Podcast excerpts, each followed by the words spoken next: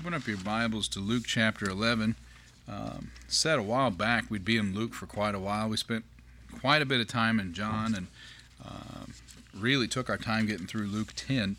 And we're going to look today at the first thirteen verses of Luke eleven.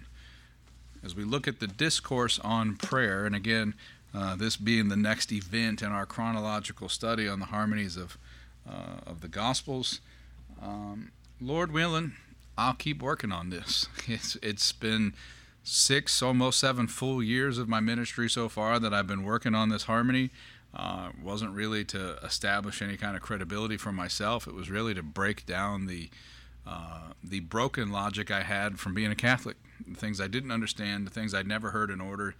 Uh, and it's really become a great blessing to me because of the things we can draw out of it as Landmark Baptists that um, that really validate the things that we practice. Uh, and Lord willing, uh, one day I'll have this study done, and uh, there's been quite a few folks who have encouraged me to print it. Um, I'm just going to be transparent. I don't know anybody I would trust with that but you all, so if that day ever comes, uh, the phone will ring, because I just don't know who I would trust that with. So I don't know that the Lord will have me do that, but if he does, uh, I think it would be a great blessing. It's certainly going to be something I, I at least print up for my children. Luke eleven, verses one through thirteen. And it came to pass that as he was praying in a certain place, when he ceased, one of his disciples said unto him, Lord, teach us to pray, as John also taught his disciples. What a, what an open and honest question. I don't know if you've ever asked that. Um, as I alluded to, I, I wasn't brought up Baptist, so I had to ask this. Uh, the Roman Catholic Church is really quick to teach you how to recite words, but I didn't actually know how to pray.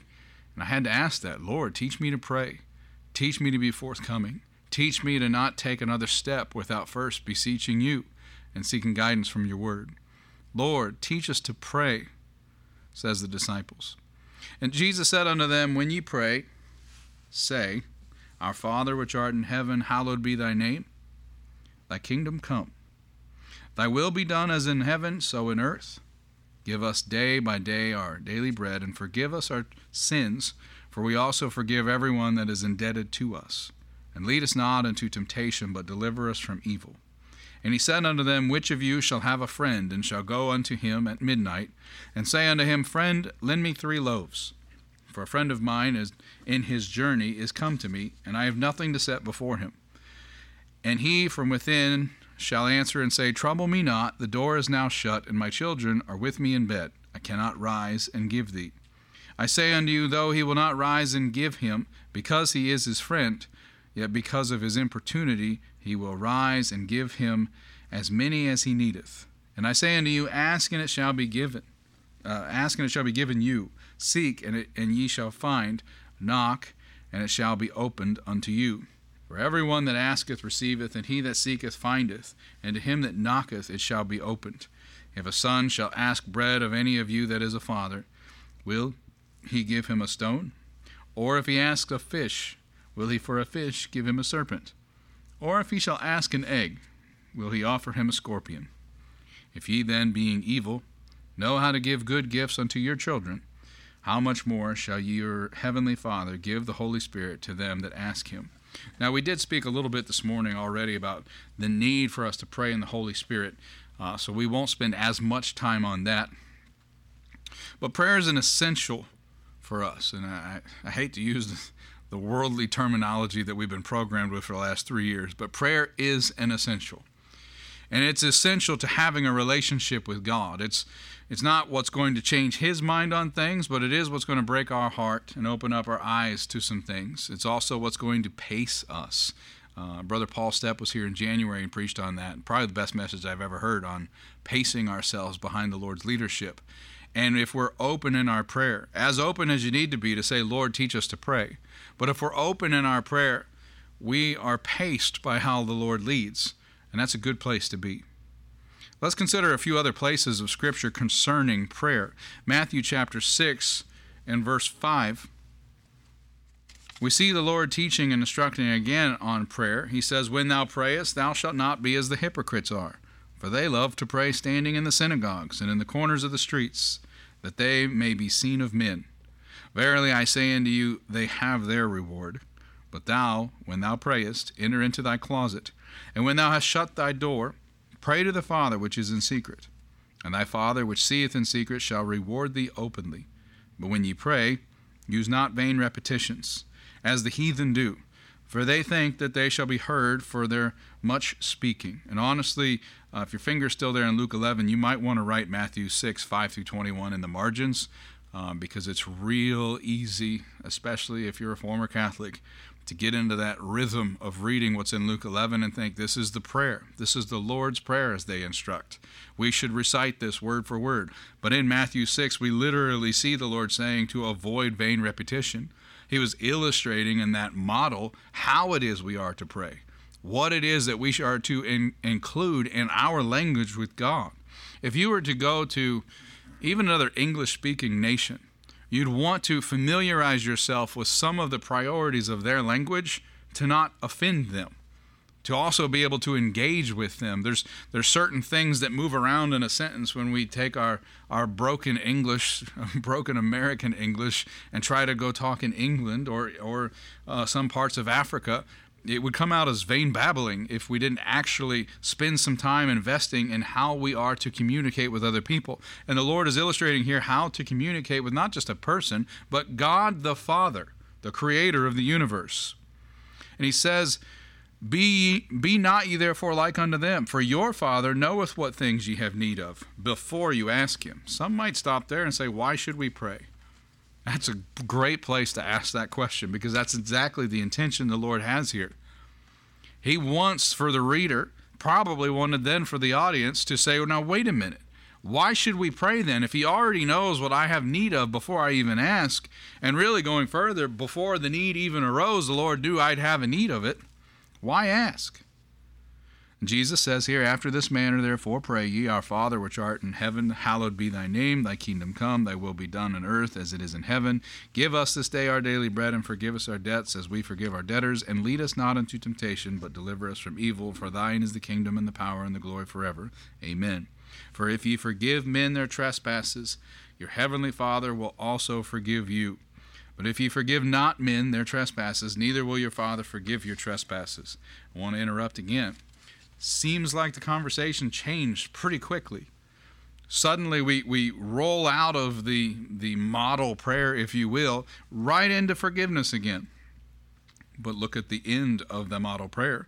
And forgive us our debts as we forgive our debtors. And the Lord sees an opportunity to preach a message to them on forgiveness once more. Then he goes into, moreover, when ye fast, be not as the hypocrites of a sad countenance, for they disfigure their faces, that they may appear unto men to fast. Verily I say unto you, they have their reward. But thou, when thou fastest, anoint thine head, and wash thy face, that thou appear not unto men to fast, but unto thy Father which is in secret. And thy Father which seeth in secret shall reward thee openly. Lay not up for yourselves treasures upon earth, where moth and rust doth corrupt, and where thieves break through and steal. But lay up for yourselves treasures in heaven, where neither moth nor rust doth corrupt, and where thieves do not break through nor steal. For where your treasure is, there will your heart be also. So in these two different accounts, we have some of the same words, but two different references to uh, hypocritical actions. The standing and praying um, for an audience, essentially, which the Lord says is hypocritical, and it's not what we are to do. But then also a fasting uh, publicly, which probably is confounding to most of us. How would you openly fast so other people know that you're fasting, to, to garner attention to it? But we, we know from our study already, others have openly admitted, I fast twice in the week, Lord. And this is uh, the practice of some of these who call themselves to be Jews. Uh, a certain sect, that's what they did. They fasted twice a week. And he calls out here that they disfigure their faces so that others know that the hunger pains are within them because they're righteous and they're fasting and they're doing all these things for the Lord. The Lord said it's better for you to do that in secret. It's better for you to have an open and honest and intimate relationship with God privately than to blast it all over the planet publicly and actually have no relationship with God at all. It's better to be where you are. It's better to be open with yourself and honest with yourself where your relationship with God is, because he already knows the truth of your relationship with him. Paul wrote in Second Timothy chapter one, verses three through seven, I thank God whom I serve from my forefathers with pure conscience, that without ceasing I have remembrance of thee in my prayers night and day, greatly desiring to see thee, being mindful of thy tears, that I may be filled with joy when I call to remembrance the unfeigned faith that is in thee, which dwelt first in thy grandmother Lois and thy mother Eunice, and I am persuaded that in thee also, wherefore I put thee in remembrance, see, more remembrance in the Bible, that thou stir up the gift of God which is in thee by putting on of my hands. For God hath not given us the spirit of fear, but of power and of love and of sound mind. And we just read recently about that love's Uh, purpose to abound in all judgment and in all knowledge. And we see Paul continuing that lesson here when he's writing to Timothy. In praying, we should always give thanks for past blessings, comfort, and provision. We should be praying for present deliverance and mercy, as well as beseeching the Lord for future guidance. As we pray, let us note that Uh, let us note what can be gained from the text that is before us. And there's three different points we want to look at today in regard to prayer, uh, specifically in the Lord's instruction of it. Remember who it is we are speaking to. Remember who it is we are to obey. And remember who we are indebted to. This should guide our prayers. And this is really the focus, the whole first part of that model prayer. The focus is this God in heaven who created the heavens and the earth, this God who created all things. The sovereignty and the majesty of him comes out in what the Lord is depicting as an example for us and how we should pray. Remember who it is we are speaking to. In Ephesians one, verses three through six, we have a beautiful picture of who it is we're speaking to when we pray. Blessed be the God and Father of our Lord Jesus Christ, who hath blessed us with all spiritual blessings in heavenly places in Christ, for us, according as he hath chosen us in him before the foundation of the world. This is past. This is a past prayer of thanksgiving that we are to pray. That we should be, here's a future prayer of future guidance, that we should be holy and without blame before him in love, having in our presence, in our in our reach, in our grasp, the things of God, having predestinated us unto the adoption of children by Jesus Christ to himself, according to the good pleasure of his will, to the praise of the glory of his grace, wherein he hath made us accepted in the beloved. We have past, present, and future right there in those four verses. If we don't know tonight what to pray for, let us open up our Bibles to Ephesians one and read aloud verses three through six and say, thank you, Father. Teach me how to pray. Thank you, Father. Teach me how to communicate with you. Teach me how to present my needs to you, how to lay them out before you before they overcome me. Before I'm overwhelmed by the world, transform my mind, Father. Allow me to put you in remembrance of these great gifts of the one that you pray to. He hath blessed us sinners with spiritual blessings in heavenly places in Christ. He chose you before creation itself, that you would be sanctified, holy and without blame before Christ. He adopted you as children by Christ, according to the good pleasure of his will. And he made you acceptable by his grace through Christ in the beloved. This is who you are praying to, beloved. It is by Christ that we do anything, including communicate with the Father. He made all this possible. When you close the door to the rest of the world in private devotion, it is so you can speak with the aforementioned Lord and Savior, that he might stir up his gifts in you, that you be found fruitful and profitable in the ministry. Secondly, remember who it is we are to obey. Turn over in your Bibles to John chapter fourteen. We've been here quite a bit lately, but we're going to get a little further into the chapter today. John fourteen, verses, uh, we're going to start in verse twenty-two, and we're going to read all the way uh, into chapter fifteen a little bit.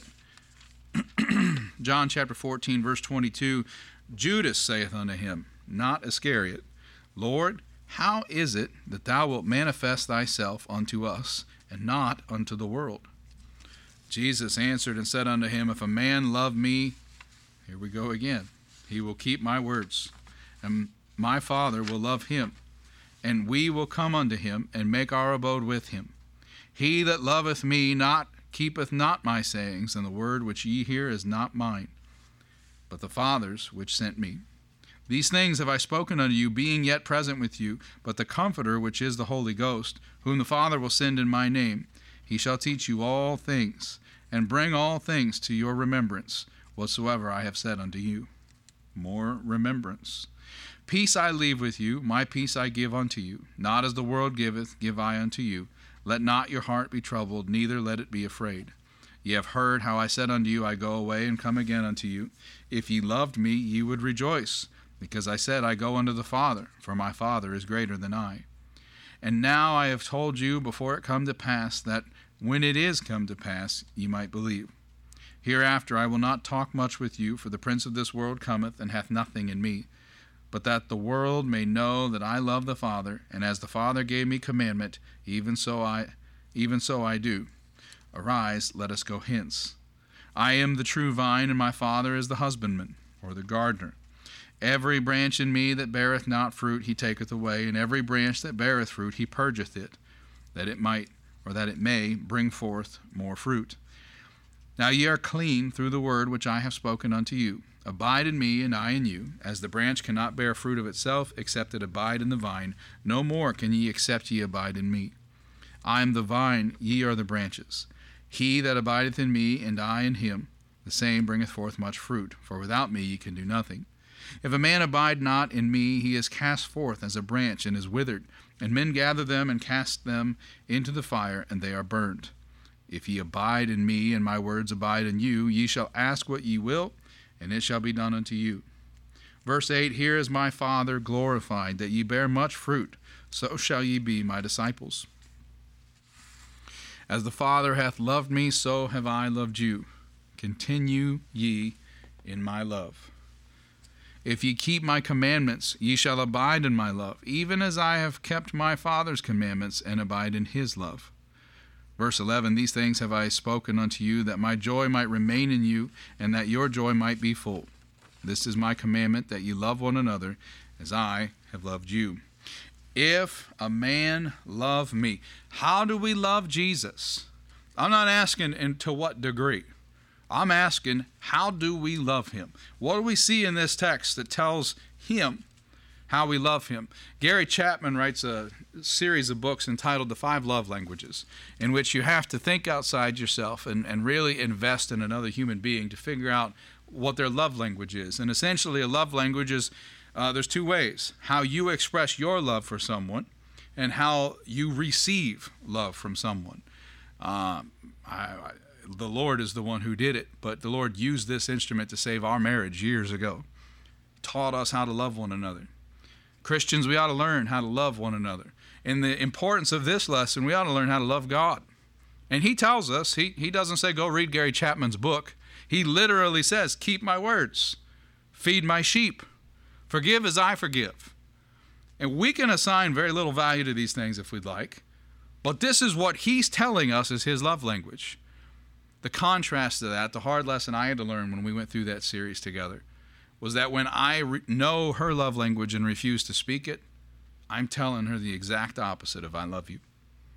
When I know how she receives love and I avoid it, intentionally or unintentionally, I am telling her I don't care so much.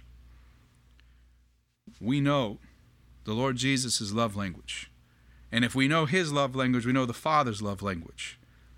And if we know it and forsake it, we are telling him something very different than I love you. Luke chapter seven, verses forty through forty-three. Jesus answering unto him, Simon, I have somewhat to say unto thee. And he saith, Master, say on. He says, There was a certain creditor which had two debtors. The one owed five hundred pence and the other fifty.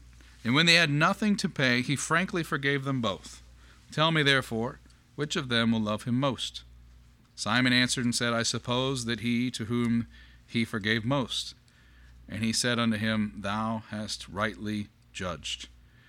Even as Christ forgave you, so also do ye. Colossians three thirteen.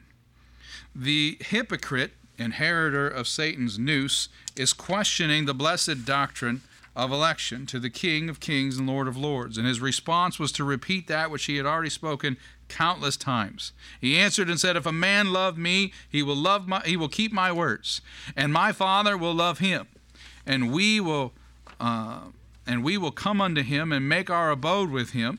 He that loveth me not keepeth not my sayings, and the word which ye hear is not mine, but the Father's which sent me."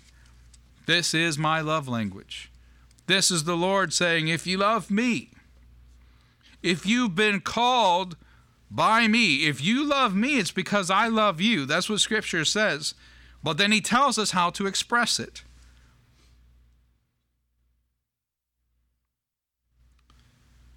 When describing the meaning of being born again, Jesus tells Nicodemus that those born of the Spirit cannot tell where the calling comes from nor where it goes. And he uses the word listeth, which is only used one other time in the New Testament. James uses it to describe how little control we have over our own tongues. We're called to bring our bodies into submission, to submit unto God, to be in control of that which we have. If we can't control, and James describes this very, very well. There's your homework for tonight. Go read James. If we can't control one of the smallest of muscles in our body, which is as a fire that cannot be quenched, the tongue, if we cannot find a way to harness and control this muscle, then we must fall on our knees and plead for the mercy of God, because we most desperately need him. Now, this isn't a, a, an assignment of blame to anyone in particular in the room. James literally says this muscle cannot be tamed apart from God. How many fires, how many wars have been started with the tongue? How many relationships have ended with the tongue? How many new doctrines have tried to be added to this word with the tongue or to protect the tongue? Allow me now to put you in remembrance of the obedience that Jesus speaks of in this portion of text. John fourteen, verse twenty-six. We just read through all this, but just to break it down a little bit more, we read, "The Comforter, which is the Holy Ghost, from the uh, uh, whom the Father will send in my name, he shall teach you all things, and bring all things to your remembrance, whatsoever I have said unto you." You owe your ability to learn and remember these things to Christ. He once delivered it, and he, through the Holy Spirit, brings it back to remembrance. The next verse, verse twenty-seven of John fourteen, he says, "Peace I leave with you, my peace I give unto you. Not as the world giveth, give I unto you. Let not your heart be troubled, neither let it be afraid." Couple of things here. Any peace that we know of is not of this world. It belongs to and comes from Christ. That is the true peace. That means your peace of yourself is not good enough. That means the plateau for which we all say, if I can just get here, I will be satisfied, is worthless. The only peace that matters in all the universe comes from Christ Jesus, or it does not come at all. That means there's not enough money that you will make before you can finally be at peace. That means there's not a level of good health that you will achieve or attain to or arrive at in which you will finally know peace. There'll always be something else. Homeowners, what a perfect picture we have.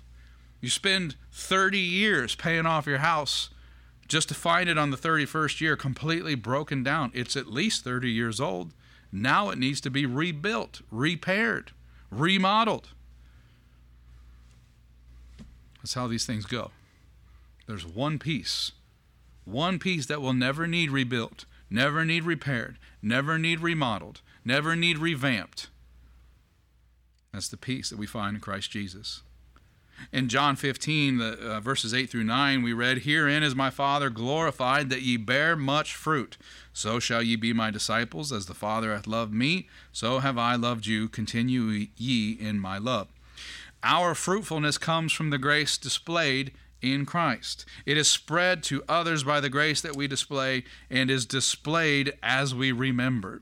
It is a gift of God that must be stirred up by our remembrance of him. Do you remember him? What do we read in the letters to the seven churches? One of, one of those letters, there's a warning that the church forgot their first what? Forgot their first love.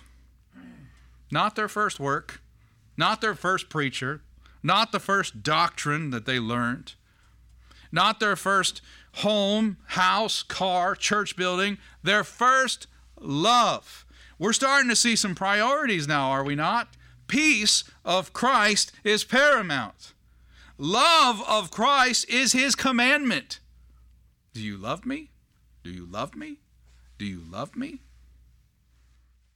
And then we see here the bearing of fruit, which is a type of his receiving love language. If you love me, feed my sheep. That's fruitful. Not what they do with it, but what you're doing with it. Are you bearing fruit? You want to bear a lot of fruit, plant a lot of seeds. It's very, very simple. Because we know in the parable, some seeds will fall on stony ground.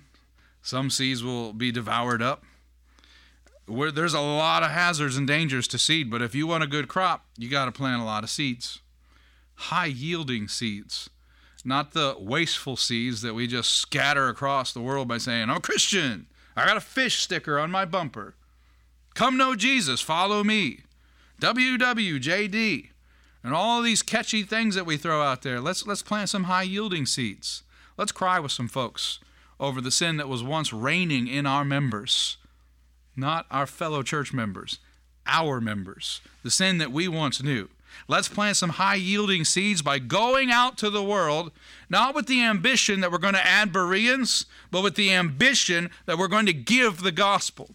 Because that's the commission, to give, not to take, to give. Abba, Father. Let's plant more seeds. Verse eleven of John fifteen. These things have I spoken unto you, that my joy might remain in you, and that your joy might be above empty. No, that your joy might be full. Anybody's joy in here today full? I reckon I could ask that in just about every one of the Lord's churches, and Justin Myers is the only one who would raise his hand. Scratch that. Nate Haley would raise his left hand. And we could raise our hand. How often do we choose joy? Do we have a desire for our joy to be full? Because it's not just that we look like our lunch money's been stolen. We sometimes look like we don't even want joy. I know I do. We act like we don't even want to be happy. We're so content in misery at times, it's all we know. But be of good cheer. Christ Jesus overcame the world. We're going to have problems, tribulations, real big issues. But any joy that we know of is not of this world. It's of Christ. His desire, his commandment is that we love one another as he loved us, that we would experience his joy to the fullest. How do we do that? How do we put off the old man and put on the new man? How do we answer what seems to be unanswerable questions? It all has to point to Christ. If you're here today and you want joy to the fullest, it can't be about you anymore. If you're here today and you want to see lost souls saved, you can't witness like you've always done. You just got to go out there and talk about the Lord Jesus more. If you want to see the Lord revive in your life, your passion for him, start reading the Bible. Dot, dot, dot, more. Because more doesn't really apply to all of us. For some of us, we just need to start reading his Bible, reading his word. I'm not convinced he's making less males, and that's why we don't have more preacher candidates for pastoring. I am utterly convinced we have a lot more males that don't read the Word of God. We have a lot more men that do not submit to the commandments of God. They do not take seriously their role in the home. They do not take seriously that they should be writing the Word of God on their hearts. And therefore they have forsaken him and their families, and in turn their churches. Lord, help us. We have this message. We have this charge. We are to take it out there. We are the ones to bring in the sheaves. Give the gospel. Plant more seeds. How could we not ask, or, or rather, how could we not seek to obey one who lived, suffered, died, and was resurrected that we might experience his grace, peace, joy, and love? How could we not seek to obey such a one? As you go into your times of prayer and devotion, take these things into remembrance. Third and lastly, remember who we are indebted to. And this goes right back to our text there in Luke chapter eleven. All of these things which we have been given were given of a loving Father, one whose wrath we have incurred and we deserve, one who we have no right to ask more of due to our own righteousness. Yet Jesus says to us in the text, and there is an acronym here, A S K, ask. He says, ask, and it shall be given you. S, seek, and ye shall find. K, knock, and it shall be opened unto you. Ye have not, because ye ask amiss. It's a pretty important acronym for those who are seeking to pray. For everyone that asketh receiveth, and he that seeketh findeth. And to him that knocketh it shall be opened. And we've got eths there. That's a continual motion, continual asking, continual seeking, continual knocking. If a son shall ask bread of any of you that is a father, will he give him a stone? Or if he ask a fish, will he give a fish? Uh, uh, for a fish, give him a serpent? Or if he ask an egg, will he offer him a scorpion? You, fathers, stay away from Zebediah, if that's the gifts that you will give when he asks of that. These aren't just kind of bread. These are horrible things. And I assure you, Zeb would eat a stone if you told him it was bread. Pray for that boy. He's a handful. And with a serpent and scorpion, I couldn't even imagine what he would do. But then in the, in the text, we read the following. If ye, this is who Jesus is speaking to. Ye, who asked these questions? The disciples. If ye, these aren't the Pharisees and Sadducees. Ye, that's the church. If ye, being evil, look how he just kind of throws that in there. You, if you being evil, know how to give good gifts unto your children, how much more shall your heavenly Father give the Holy Spirit to them that ask of him? A S K. Ask, seek, knock. Looking again to what's referred to as the model prayer, the Lord gives us here uh, three different segments of concern, and this is this is what we'll close with, and we're going to pull all of this right out of Luke eleven. Again, who are we speaking to? Luke eleven, he said unto them, when ye pray, say, Our Father which art in heaven, hallowed be thy name. Thy kingdom come, thy will be done, as in heaven, so in earth.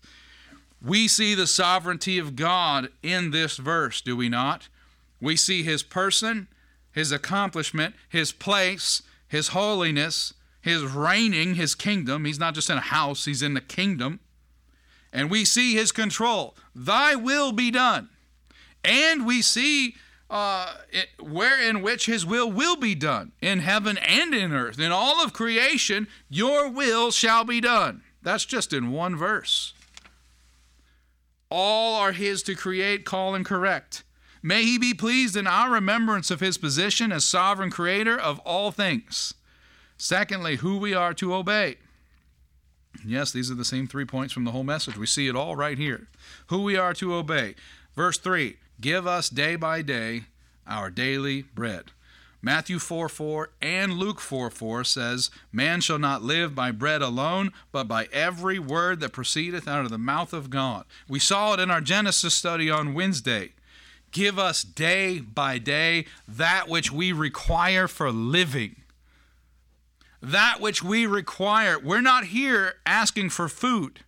We're asking for what we need every day to be delivered every day. And what is it that man needs most?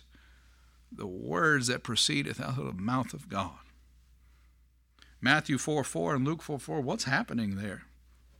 Our Lord Jesus is being tempted of the devil. Tempted not because he's going to give in, but tempted because the devil is laying out his best game plan. And Jesus' response is, man shall not live by bread alone. Even in his response, he's not talking about himself. He's talking about us. Man shall not live by bread alone, but by every word that proceedeth out of the mouth of God. You ever thought about how we have that account? Because Matthew and Doctor Luke weren't walking with Jesus when he was tempted of the devil. He had fasted a great period of time there, and he's being tempted over that period of time to give in to the devil's uh, invitation, if you will. At some point, he had to instruct his disciples with this as an example. Gather around, ye twelve. Gather around, ye disciples. And hear of the day in which not only did the devil seek to sift Peter like wheat, but he sought to sift me. Probably in a time of great discouragement, he had to encourage the early church with this, uh, with this telling. This isn't a story, this happened, but he had to tell them at some point or it wouldn't have been chronicled in the Word of God. And every temptation is faced down with the same promises that we today, with faith in God, can use to overcome the devil. Go look in Matthew four and Luke four. Test me on this. See if the Lord Jesus didn't give us the very words, the very encouragement that we would need. And how often might we need it? Give us day by day our daily bread. These are daily lessons from the Lord that we are to heed and remember, that we might continually stir up the gifts of God. How often do the gifts of God need to be stirred up? Day by day by day. The Spirit's willing. The flesh is weak. We wake up with one crick in the neck and we forget all about the mercy of God. Do we not? We wake up and uh, W T V A says a tornado's coming and we get all worked up again. We wake up and find out that a loved one has passed. Find out that a loved one is going through a Uh, a horrible situation in a relationship with a friend or a significant other, and suddenly we start to lose sight of hope. We need every day to remember that we aren't living off of bread. We aren't living off of that which will perish. We are living off every word that proceeded out of God's mouth, and those words are fruitful. And lastly, who are we indebted to? Verse four, and forgive us our sins, for we also forgive everyone that is indebted to us. And lead us not into temptation, but deliver us from evil. The casual believer who does not take personal prayer and devotion seriously might look at this last segment as the least God could do. What a dangerous place to be. God, you want to get me into heaven? This is the least that you could do for me. Forgive me. Sounds like the work's all on you. It's the least that you could do. Recognize today that it is by God's grace that we did not also inherit Potter's Field with the son of perdition. We all had claiming rights to that field, did we not? And if we haven't yet, like our early forefathers, after Christ's ascension, we may still, before it's over, have the same calling rights. Renounce Jesus or die. Take Potter's Field or die. What did Iscariot do in Potter's Field? He hung himself. Eventually burst asunder in Potter's Field for the same bribe money that he received to betray Christ Jesus. Will you also betray Christ Jesus? He's taught us how to pray. He's taught us what we need. He's taught us that we need a great strengthening. A trial is coming. If it hasn't already arrived, we will need this strengthening. Worse yet, he, he or she might think this is something that we could avoid on our own. Why, why do I need you to lead me not into temptation? I'll just avoid temptation. Why would I need you to deliver me from evil? I'll just avoid evil. John nine thirty-three says, if this man were not of God, he could do nothing. Jesus says in John fifteen five, without me, ye can do nothing. You won't avoid temptation and evil. Your attempt to not ask for deliverance from temptation and evil will quite literally lead you into temptation and evil. May the Lord see fit to bless his word.